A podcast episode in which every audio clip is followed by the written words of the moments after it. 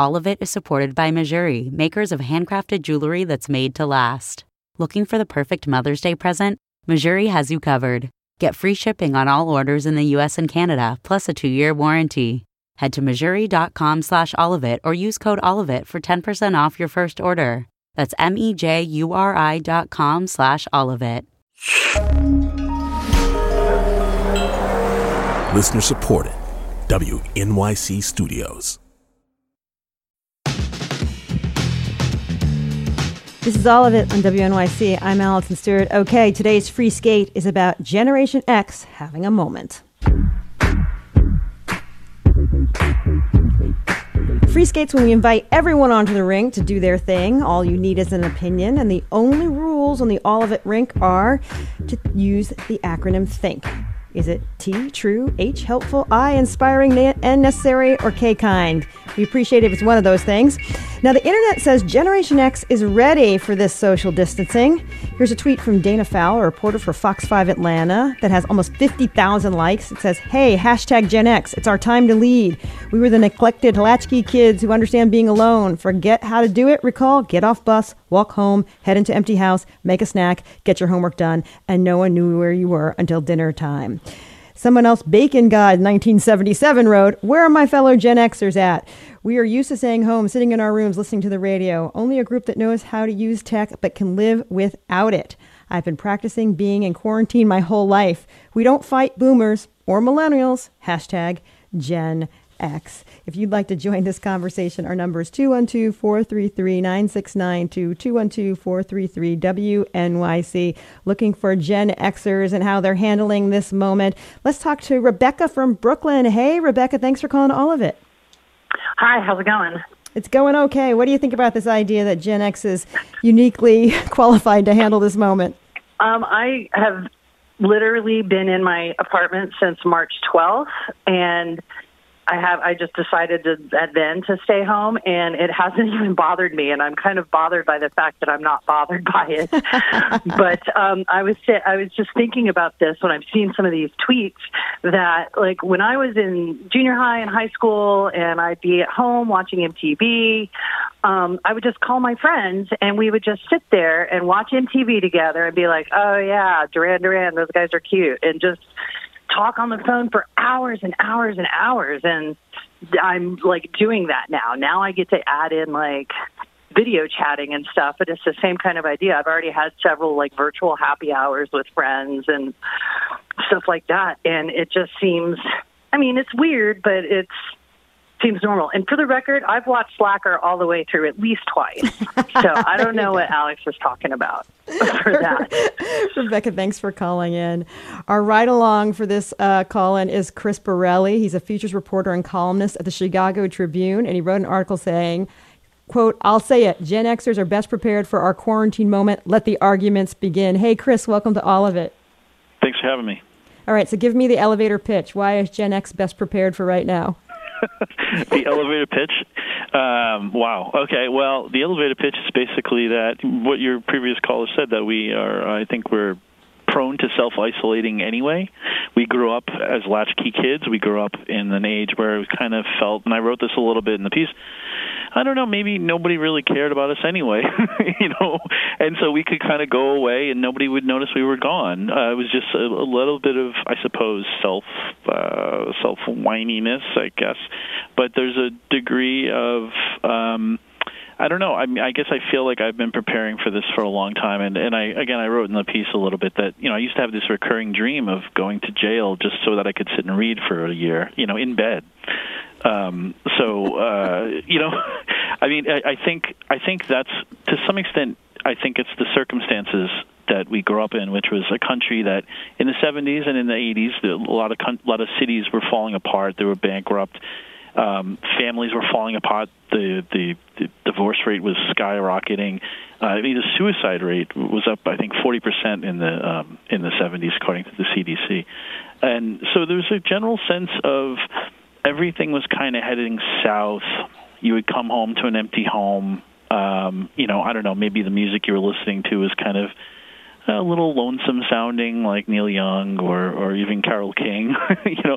And it, I don't know. I mean, I think there's a general feeling of cocooning and wanting to kind of just um, just sort of own your your unhappiness and your sadness maybe and you know mm-hmm. the kind of the peak maybe you could argue with like some a band like Nirvana but um but in general uh I think that I don't know there's there's a long elevator elevator ride but there you go that's okay.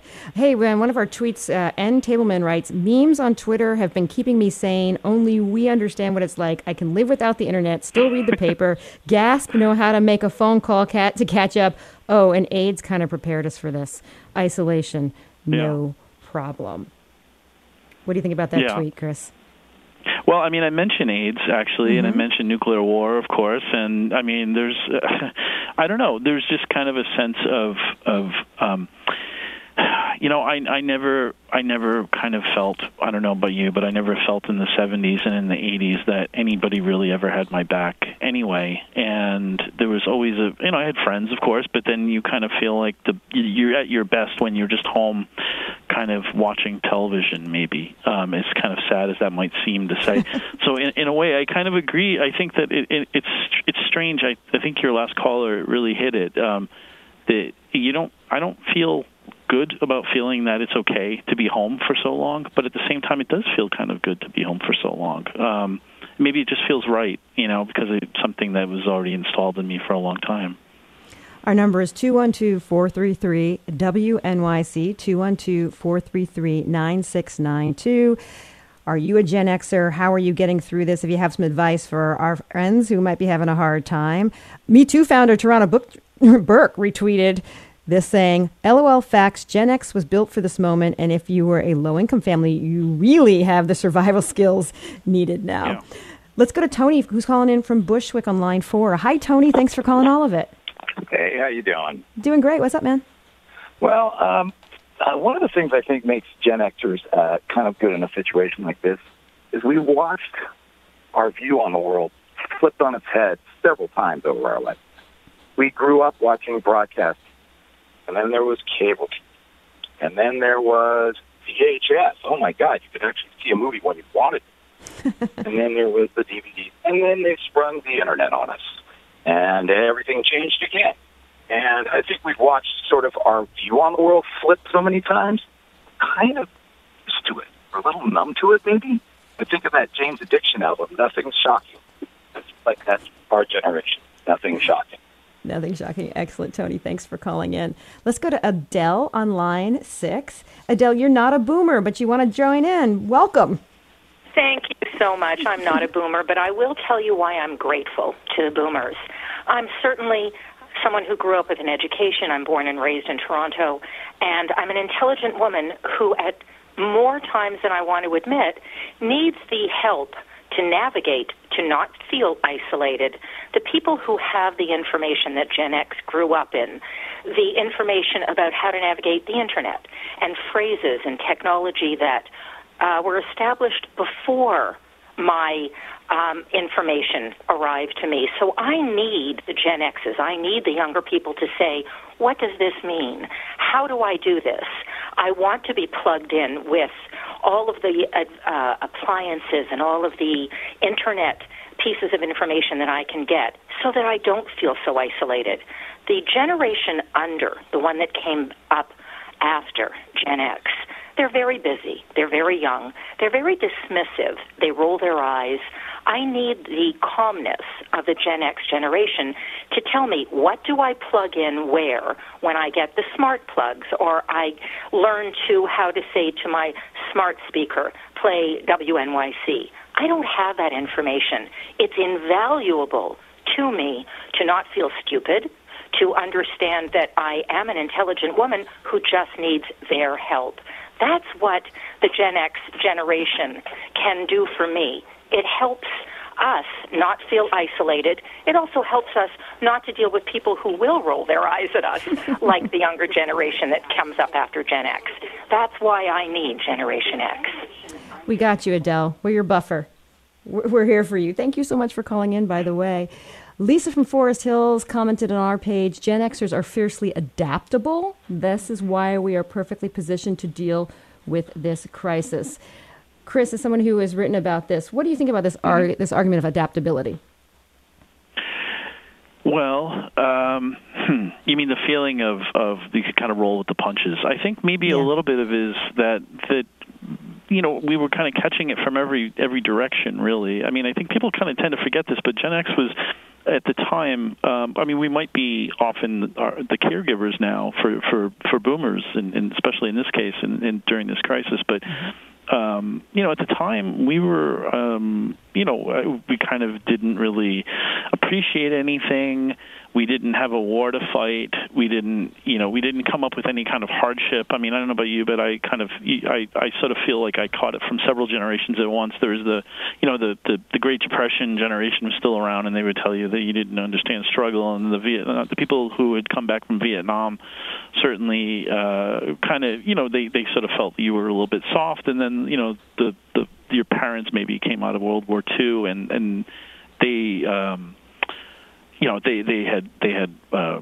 had understood sort of what it means to sort of have an entire country up uprooted for for years on end, and so you know you, you're kind of catching it constantly from everyone, and I don't know. I guess we have an so, interesting comment so on that about World War about about the Greatest Generation because Anna yeah. writes. On a more serious note, we also have the distinct honor of interacting with generations who experienced the Great Depression and World War II. Yeah, yeah. So it's not I mean, just kind of it's textbook history stuff. Right, right, right. You just kind of you just learn to feel that nobody really kind of um, maybe understands that you also have some kind of a struggle there. That there's actually things there. I mean, to to, to complain now about being a latchkey kid sounds even even as I say it sounds a little ridiculous. But um, but it's you know, but it, it, it, it at, when you're that age, it certainly feels like something. It doesn't feel like nothing. You know. Um, so funny. Everybody's talking about in all the tweets making mixtapes, happy to self quarantine. well, you know, you had to. The thing is, you had to hunt down stuff, right? You had to hunt yeah. down records. You had to hunt down books. Every and, and all of those searches were kind of just like kind of quiet, singular search, right?